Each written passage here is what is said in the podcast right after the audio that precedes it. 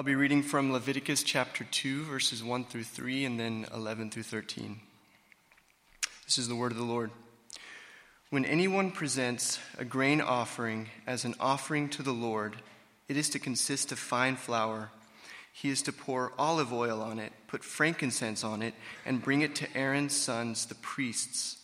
The priest will take a handful of fine flour and oil from it, along with all its frankincense and will burn this memorial portion of it on the altar, a fire offering of a pleasing aroma to the Lord.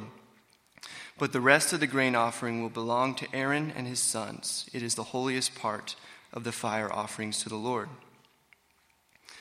No grain offering that you present to the Lord is to be made with yeast, for you are not to burn any yeast or honey as a fire offering to the Lord. You may present them to the Lord as an offering of first fruits, but they are not to be offered on the altar as a pleasing aroma. You are to season each of your grain offerings with salt. You must not omit from your grain offering the salt of the covenant with your God. You are to present salt with each of your offerings.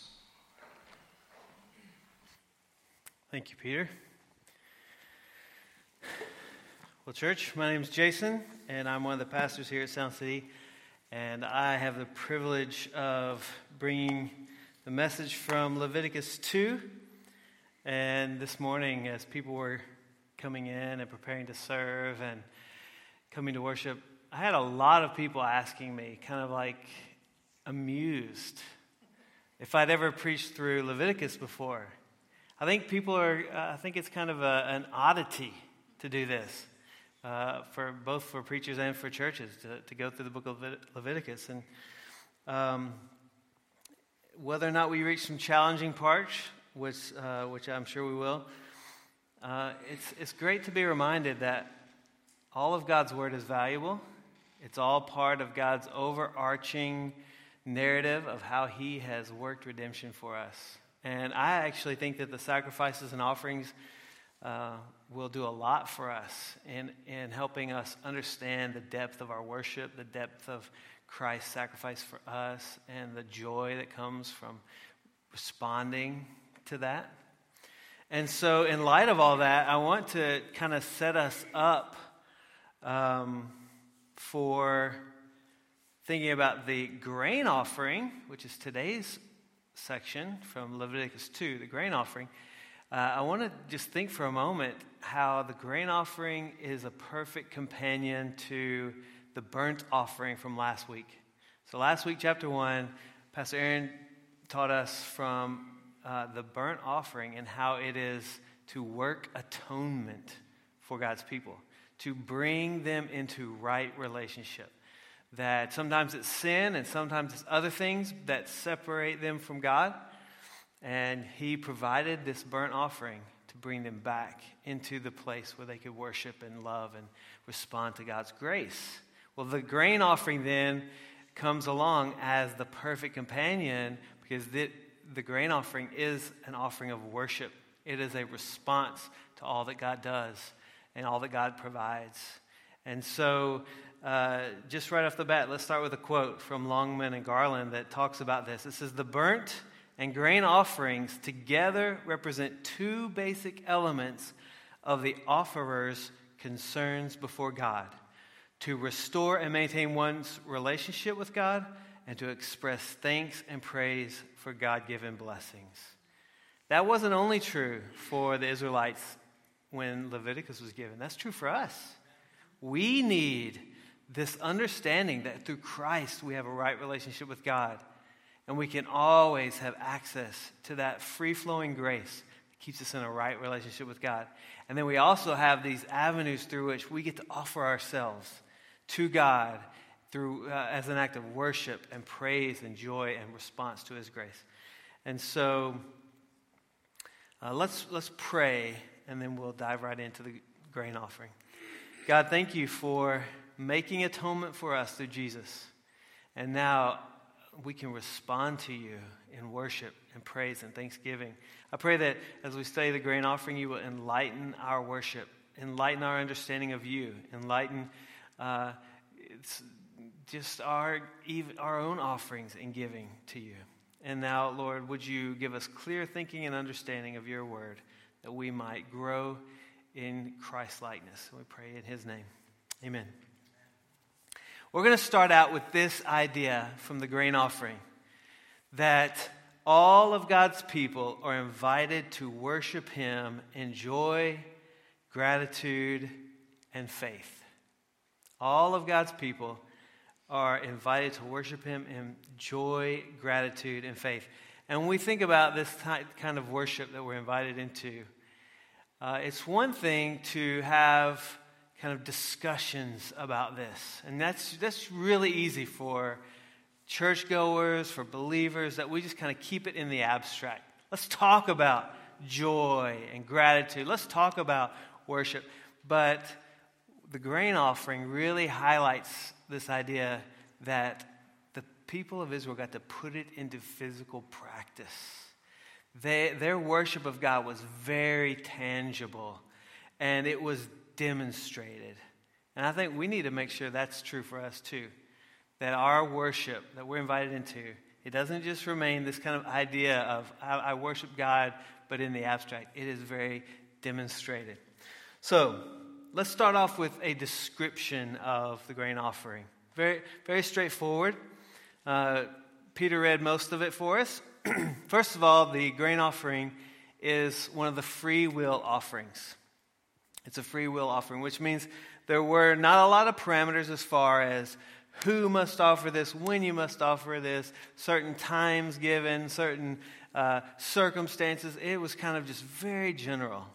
And you find lots of examples through the scriptures of people bringing free will grain offerings, uh, but, but it is very broad. And, and even the very beginning says, when anyone presents a grain offering as an offering to the Lord, it's just this open invitation, a free will offering.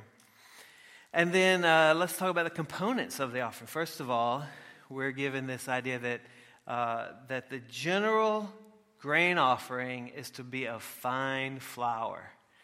And to understand what this fine flour is, uh, researchers and theologians have dug and dug and dug, trying to get down to pinpoint exactly what they meant.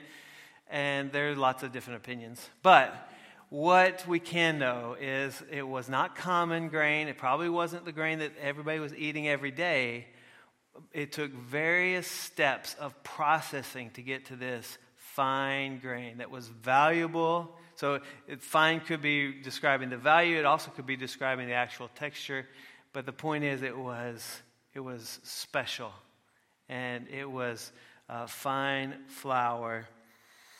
Now, interesting to note, there's no command here for how much. It doesn't say how much you have to bring. Uh, it doesn't prescribe the quantity, but the uh, ingredients and the quality are what are described. Next, on this amount of fine flour, they were commanded to pour olive oil on top of it. And, uh, and, and that you can kind of get this idea. If you've got this container of fine flour and then you pour olive oil on the top of it, it doesn't say to mix it in, it says pour it on top. And then they are to lay on top of it frankincense and frankincense being a gum resin from a very small set of trees. It's very aromatic, comes from a very specific region, so it's very rare and therefore expensive and costly. Um, and they were to lay that on top of the offering. Uh, also, in verse 13, it's going to describe that it's to, is to be seasoned with salt. Uh, in fact, uh, it says the salt of the covenant, and we'll talk more about that in a moment. But it doesn't, doesn't describe how they're seasoning it, any, any specific way they're applying it, just that it has to have the salt in there. And then, so they're bringing this to then the tabernacle. And if you missed last week's message, you need to go back and watch that online. Uh, not only did Aaron do a great job explaining the burnt offering, but he played this cool video that was a walkthrough of a replica of the tabernacle. And it really, as we're thinking about Leviticus and these various offerings and things, it's going to really help you get a picture of what's happening. So, as they're bringing this grain offering into the tabernacle, then the priests are taking it and they're going to take it over to this huge bronze altar where there was a fire burning whenever they were offering sacrifices. And the priest is then going to reach into this grain offering and just pick up a handful. That includes some of the flour, some of the oil and salt, and all of the frankincense. And he's going to walk over to that big bronze altar and he's going to drop it in. And that was going to burn and create a pleasing aroma to God.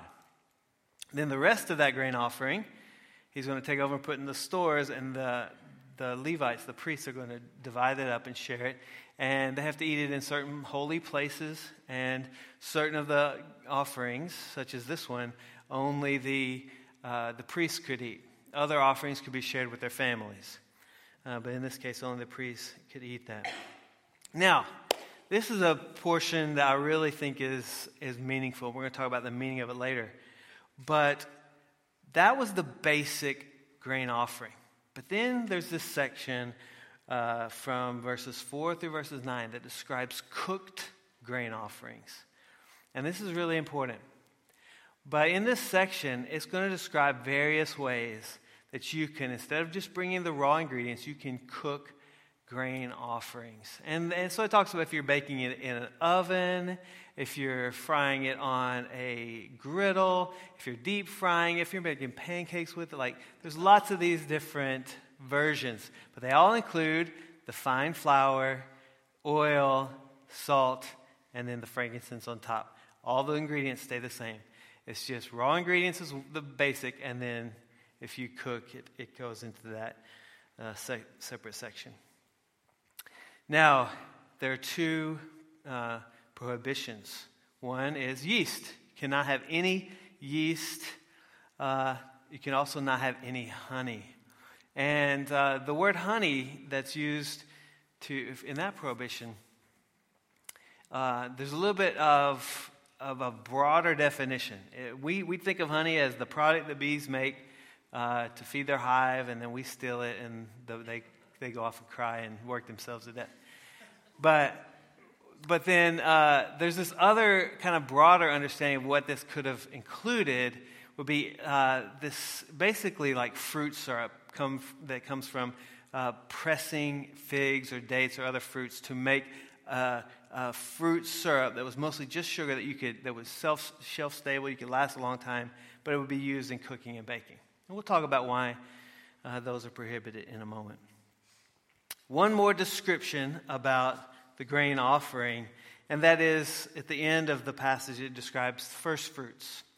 And so this will be, uh, there are other passages that we'll see about first fruits. But when the harvest of grain was coming in, and they were to bring uh, some of the first fruits as an offering of worship and praise and thanksgiving to God, they would cut those, they would bring the, the, the, the grain heads, and they would roast them a little, and then they would include uh, the salt and the, uh, and the, uh, the, the, frankincense, and the priest would do the same thing as he did with the others. He would take some of those crushed grain heads and the frankincense, and he would burn it, and then the rest could go into the stores to be divided among the Levites.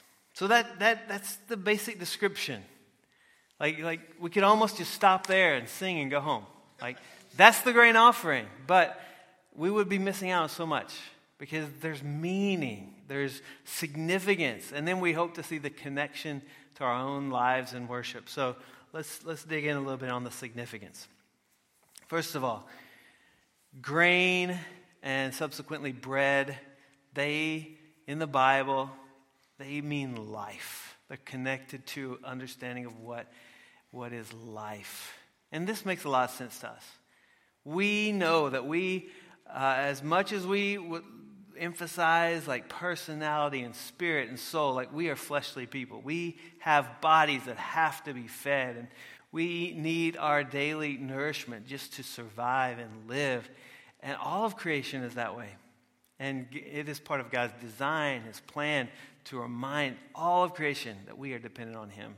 And so the, the bread, the grain that we take in, it represents the life that God gives us. And that's an important distinction to make. Uh, the oil has significance. It, in the Bible, the oil is often used to represent, uh, represent joy or provision, but very specifically in the Bible, uh, oil represents the Holy Spirit. And there were certain people in the Bible that were uh, commanded to be anointed with oil. Uh, these would be priests, prophets, kings, uh, and others. When God wanted to signify that His Spirit was on a person, they would use this symbol of anointing their head with oil. And uh, so I, it's a great reminder that through this offering, it was a reminder that the Spirit of God was with them. Now, they had another uh, benefit. They had, uh, when this was given, they had the pillar of cloud by day and the pillar of fire by night resting over the tabernacle, reminding them the Spirit of God was with them. Next, the frankincense. Frankincense has significance. Not only is it a pleasing aroma, which all the off, burnt offerings, everything burnt on the altar is always described to have, to give off a pleasing aroma to God. And so this would be a key part of that. Uh, but frankincense was connected to worship.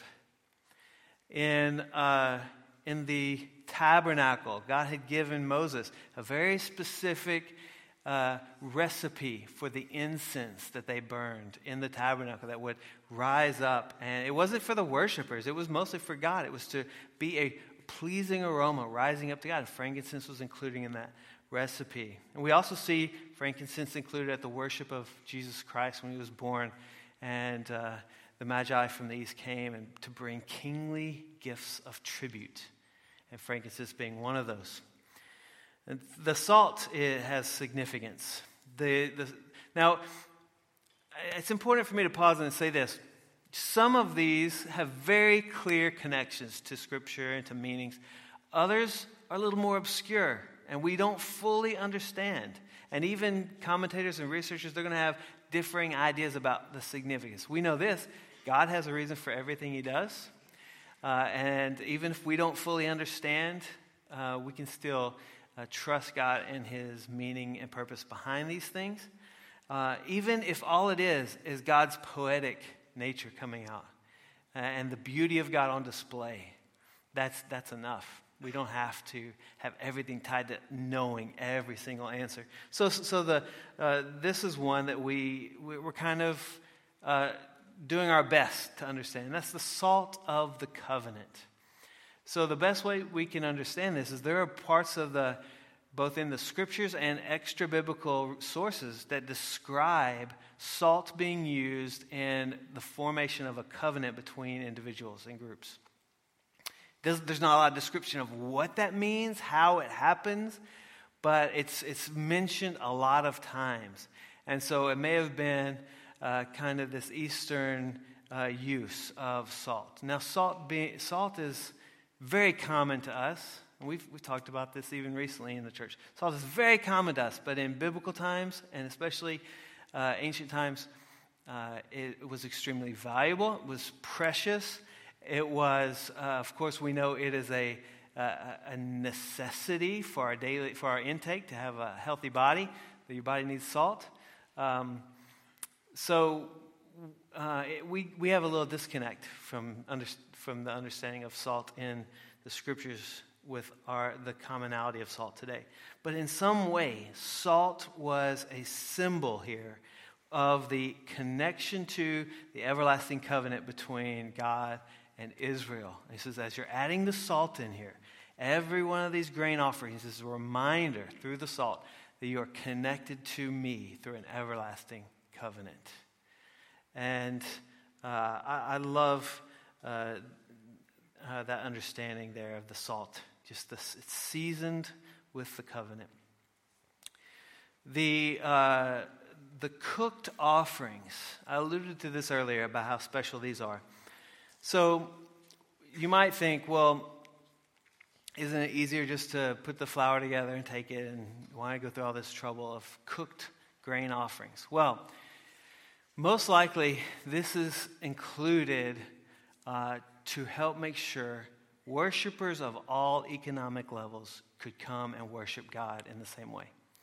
So uh, this flour that we're talking about and the ingredients to put together with the flour, they were precious, they were costly, they were valuable. And, and most likely, only the wealthiest could afford enough to kind of bring those as offerings in themselves.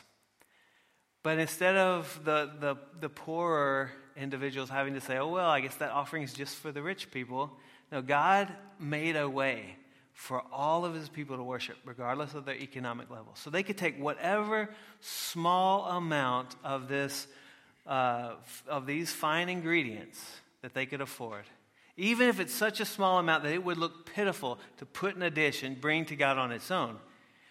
They could then take that small amount and then they had other ways to give to God. They invested their time, their effort, their craftsmanship, their skill by forming it into uh, these baked goods or cooked goods. Any of you that are, that are bakers and love to bake, I bet when you're baking, it is not a chore or a task. It is something you're putting your heart into. You are enjoying it. You're putting part of yourself into it. It is a labor of love for those that, that you know will eat it and enjoy it. That's the idea behind these cooked offerings.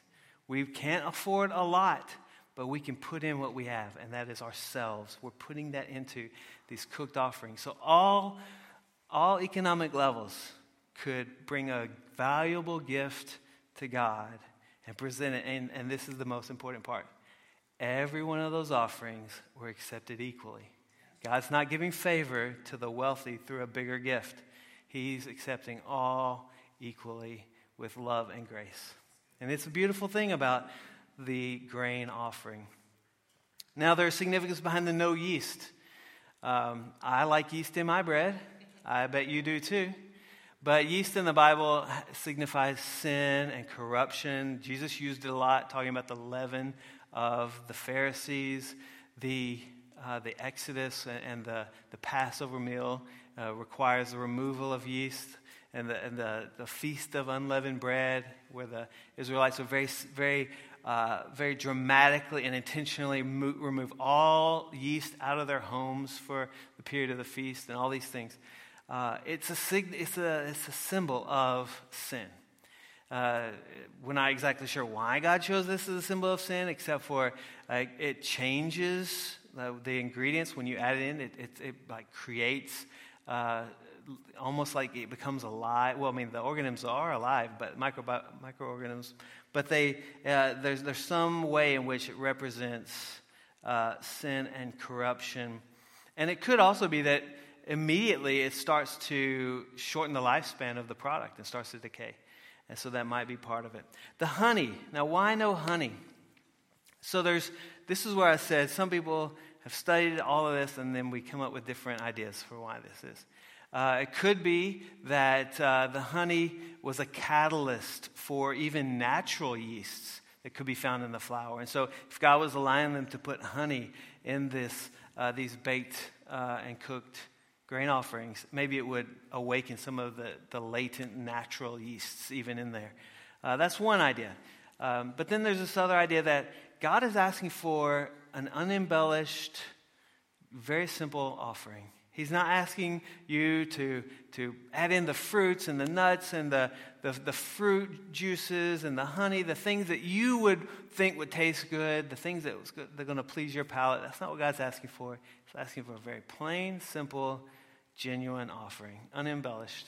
Maybe that's behind it. We don't fully understand. But the, those are the significances. Now let's end with drawing the connections to our own lives, our own worship. Uh, I really like these two historical connections. When we think about the grain offering, uh, we see two examples of very similar offerings happening outside the tabernacle. Uh, first of all, Genesis 18 is when Abraham uh, and Lot had separated. Uh, Lot had moved off towards Sodom and Gomorrah, and Abraham was there kind of on a hill overlooking, and he he, his whole group was there, and he was uh, sitting at the entrance to his tent one day, and three strangers appeared. And immediately he knew that these were messengers of God. In fact, it was as if the presence of God had come to visit him. And so he begged them to sit down under this tree, shade tree and he would bring them water to wash their feet, and he was going to go have a meal prepared, and, and they could visit in his presence. And uh, they agreed. They sat down, he brought them water, they washed. He went, and then he went into the tent. He told Sarah, his wife, he gave her this very specific amount get fine flour and knead it into unleavened cakes and bake it, and we're going to bring it out to these. And then he went and prepared uh, a young goat to have cooked for them. And so it's this example of a time when very spontaneously, but also almost arriving just out of the life of a worshiper, this kind of offering is brought and put before God.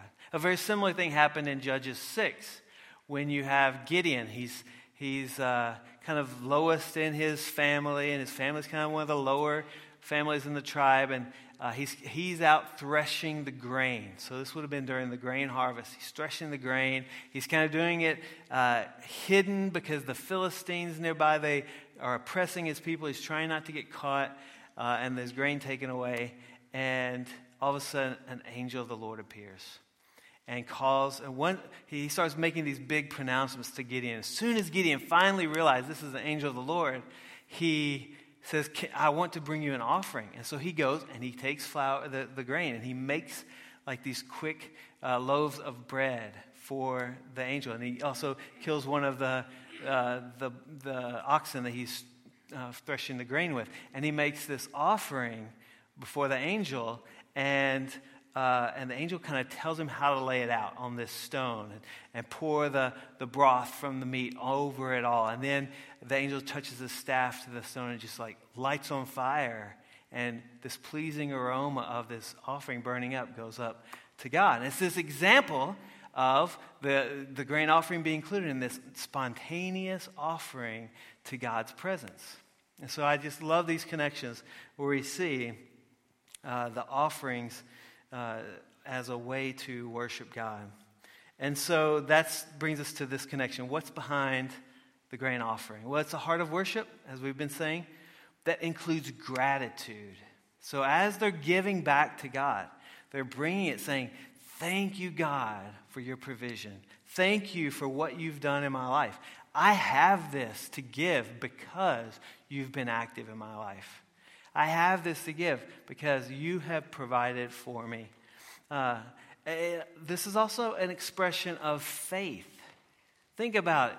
Uh, for them and for us, when we're bringing part of our resources, resources that we could feed our family with, resources we could improve the quality of our life with, or pay our bills, we're saying, I trust my Creator more than I trust in these resources to improve my life or to sustain my life. And where, where it's an act of faith uh, through that offering. And similarly, an act of dedication. So this, uh, this, this will be a very symbolic part of uh, offerings like this free will offerings before God. Saying, I'm coming and I'm giving you this item, but it is a symbol of me. I'm dedicating this to you as a way of saying, all that I have, all that I am, belongs to you. And this is how we know that this grain offering uh, means that. It's the same word in Hebrew, mincha. It's the same word at, that's used all throughout the scriptures when people bring tribute to the king. Bringing tribute to the king is a symbol that says, We are yours. We are under your rule, your authority. But in this case, it's not forced. It's saying we we're gladly recognizing that we're dedicated to you. We're under your rule. That brings us to this next connection for us, and that is that Jesus is our bread of life. Jesus referred to himself uh, in this way I'm the bread of life. In fact, he's going to invite us to, uh, to take him in through communion that we feast on him as our bread of life. And even uh, where Jesus was born, in Bethlehem, that literally translates to the house of bread. Jesus is our bread of life. We see the connection also in, uh, in the Lord's Prayer, where Jesus says that we are to pray, Give us today our daily bread. And we, we depend on God for our provisions. Now, remembering that this offering was it was a costly offering. For many, it would have been a sacrifice or a sacrifice of service to God. When we bring that kind of offering to God, it is showing how we value God.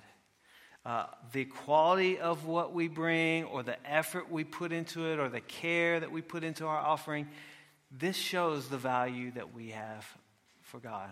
And I think that's really important. We also uh, have the opportunity to, uh, to enact this remembrance, just as that salt was the remembrance of the everlasting covenant between Israel and God. Well, we have, every time we gather for worship here, we have the opportunity to remember our everlasting covenant with God through Jesus Christ. And in a moment, we're going to celebrate the Lord's table. Uh, when Jesus instituted that, he says, When you do this in remembrance of me, we're remembering that this is the new covenant in my blood. And so uh, I think that is a great connection for us.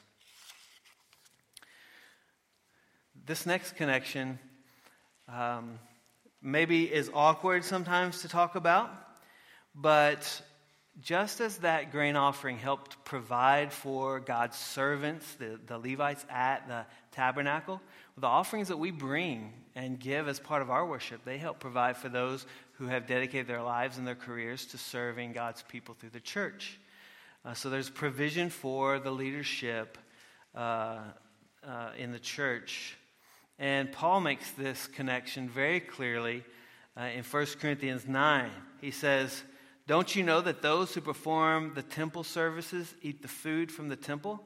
And those who serve at the altar share in the offerings of the altar. In the same way, the Lord has commanded that those who preach the gospel should earn their living by the gospel. And so uh, it's, a, it's a very important, very practical connection for our church. And our church is very generous in this and always has been to provide for those who work for the church through the offerings that have been given to God.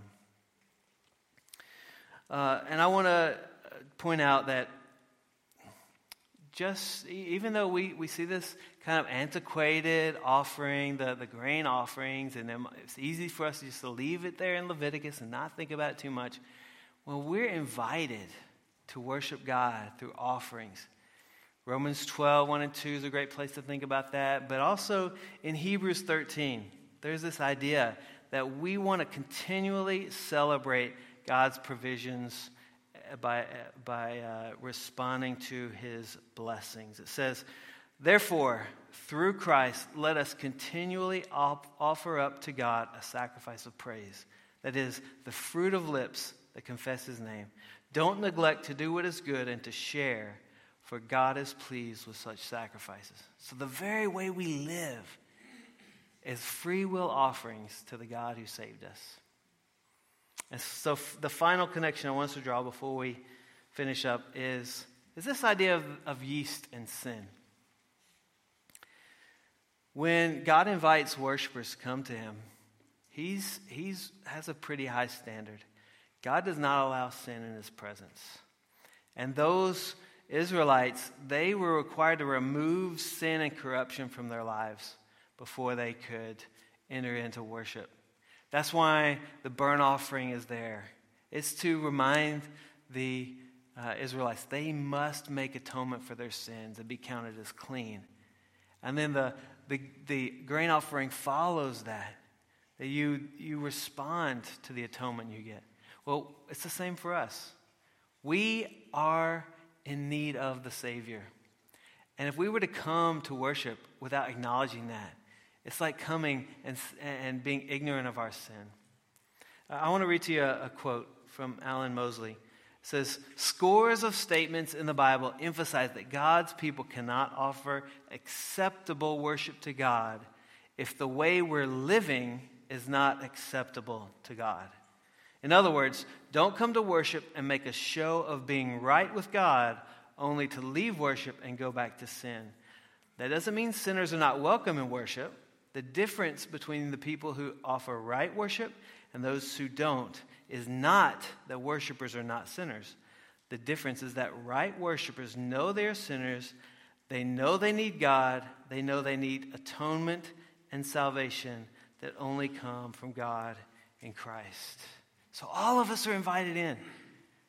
Through Christ, we get washed clean, atoned for, and then we're free to worship God, knowing we've been made right with Him through Jesus. Let's think about these, these reflection points before we pray. We think about this grain offering, it's, it, it should inspire us to say, How, how am I giving? How, what am I offering to God? Both financially, of my time, of myself, of my life. What am I giving? Am I giving anything? That's a great place to start.